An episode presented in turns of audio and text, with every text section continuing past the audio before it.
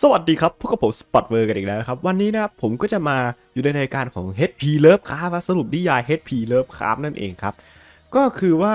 เนื่องจากว่าผมทำดูนเนี่ยครับมันก็มาถึงครึ่งทางแล้ว ผมก็อยากจะเปิดแฟรนไชายใหม่บ้างนะครับเผื่อว่าผมทำดูนจบ ผมก็จะได้มีอย่างอื่นทำต่อนั่นเองครับ อันนี้จริงก็มีแผนไว้หลายเรื่องเลยนะแต่นี่ก็เป็นหนึ่งในเรื่องที่จะนำมาทำนั่นเองครับ ซึ่งเรื่องที่ผมจะนำมาสรุป ในแฟรนไชส์นี้นะครับ เรื่องแรกก็คือ At the Mountain of Madness นั่นเองครับ ซึ่งก็จะเป็นเรื่องราวของอนิยาย Lovecraft นะครับ ที่ชื่อว่าเป็นตอนที่เป็นมาสเตอร์พี e เลยนะ เออ เห็นเขาว่ามันเป็นตอนมาสเตอร์พี e เลยนะ แต่ว่ามันอยู่ในจักรวาลเดียวกับไอเรื่อง The Call of The Call of Cthulhu อะ เออ แล้วแต่ว่าเรื่องนี้มันไม่ใช่เรื่องแรกนะ ในจักรวาล Call of Cthulhu นะครับที่Lovecraft เขียนนี่ แต่ผมขอหยิบเรื่องนี้มาเริ่มก่อนแล้วกันนะครับ ซึ่งนี่ก็จะเป็นนิยายที่ถูกเขียนขึ้นในนิตยสารในปี 1936 นั่นเองครับ โอ้โห ล่อไปเกือบร้อยปีแล้วนะ แบบก็คือนานพอสมควรเลยนะครับ อะ ถ้าพร้อมแล้วเราก็เราไปรับชมรับฟังกันได้เลยครับ เรื่องนี้เป็นเรื่องราวที่ถูกเขียนขึ้นโดยมุมมองของนักธรณีวิทยาศาสตราจารย์ William Dyer ศาสตราจารย์แห่งมหาวิทยาลัย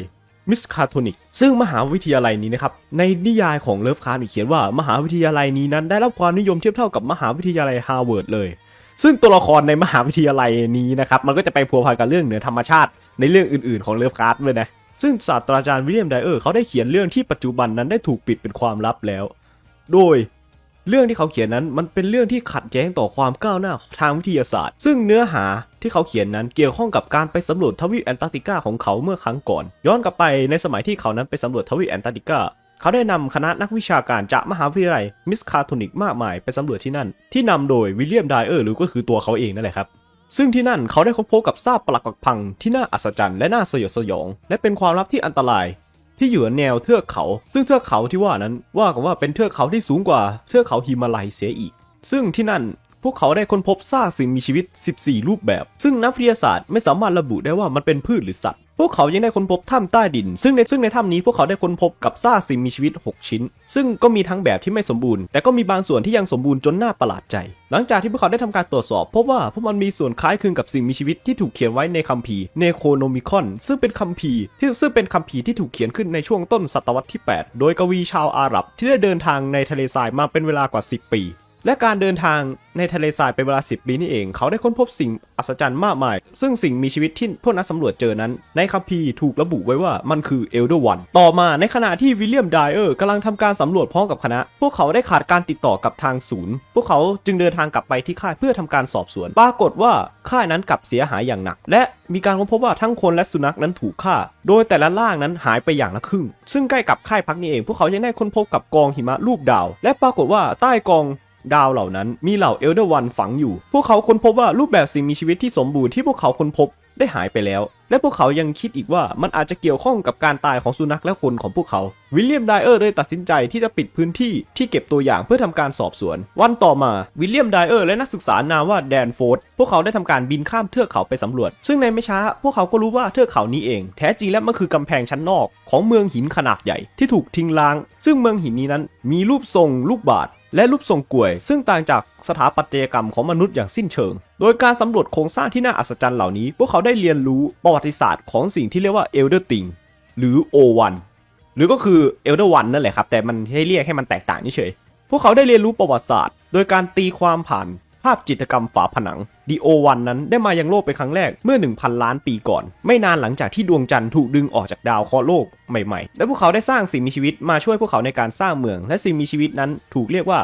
ช็อกกอซึ่งเป็นสิ่งมีชีวิตที่ถูกสร้างขึ้นเพื่อมาเป็นทาสโดยเฉพาะ และเมื่อพวกวิลเลียมไดเออร์นะครับได้ทำการสำรวจอาคารมากขึ้น มุมมองที่น่าอัศจรรย์ก็เปิดออกเกี่ยวกับประวัติศาสตร์ของเผ่าพันธุ์ที่อยู่นอกเหนือขอบเขตความเข้าใจของมนุษย์ ซึ่งรวมถึงความขัดแย้งระหว่างโอวันกับคัตตูลีและมิโก ซึ่ง เป็นสิ่งมีชีวิตที่มายังโลกหลังจากพวกโอวัน ภาพเหล่านี้สะท้อนให้เห็นถึงความเสื่อมโทรมตามลำดับของอารยธรรมอย่างน่าประหลาดใจ เนื่องจากว่าพวกช็อกกอร์ได้รับเอกราชและยังรวมถึงการใช้ทรัพยากรอย่างสิ้นเปลืองของพวกโอวัน ในการรักษาความสงบเรียบร้อย ภาพจิตรกรรมฝาผนังยังพาดพิงถึงความชั่วร้ายที่ไม่มีชื่อบางส่วนในเทือกเขาที่ใหญ่กว่า ซึ่งผ่านเมืองของพวกเขา ถึงแม้ว่าสิ่งนั้นมันจะน่ากลัวเป็นอย่างมาก แต่ในที่สุด เมื่อทวีปแอนตาร์กติกาไม่เอื้ออำนวย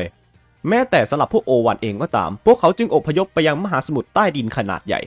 เมื่อดรวิลเลียมไดเออร์และแดนฟอร์ธได้เข้าสู่ใจกลางเมืองมากขึ้น ในที่สุดพวกเขาก็ถูกดึงดูดให้เข้าไปยังทางเข้าขนาดใหญ่ พวกเขาได้ทำการเปิดอุโมงค์ที่พวกเขาเชื่อว่า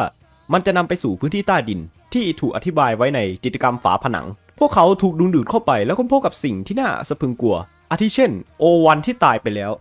และยังพบกับฝูงนกเพนกวินสูง 6 ฟุตที่ตาบอด ในขณะที่พวกเขากำลังเดินไปนั่นเอง พวกเขาก็ได้เผชิญหน้ากับความสยดสยองอันยิ่งใหญ่ สิ่งนั้นก็คือพวกช็อกกอธ พวกเขาพยายามหลบหนีด้วยชีวิต พวกเขาใช้ทั้งโชคและการเบี่ยงเบนความสนใจเล็กน้อย และพวกเขาก็สามารถกลับไปที่เครื่องบินได้พอกลับมาถึงค่ายวิลเลียมไดเออร์และแดนฟอร์ธตัดสินใจที่จะไม่บอกเกี่ยวกับเรื่องสิ่งที่พวกเขาค้นพบให้กับใครรู้ พวกเขายังคิดอีกว่าแม้แต่โอวันก็ยังหวาดกลัวกับสิ่งที่อยู่หลังเทือกเขานี้ พอกลับมาถึงที่มหาวิทยาลัยศาสตราจารย์วิลเลียมไดเออร์สรุปว่า The Old One และอารยธรรมของพวกเขานั้นถูกทำลายโดยพวกช็อกกอธที่พวกเขาสร้างขึ้น และตัวตน ที่เรียกว่าช็อกกอธนี่เอง ยังได้ค้ำจุนเพนกวินขนาดมหึมาไว้ ตั้งแต่อดีตกาล หากใครที่จะไปสำรวจแอนตาร์กติกาอีกครั้งหนึ่งขอให้การเดินทางที่สำรวจนั้นไม่หลุดโลกเหมือนกับครั้งนี้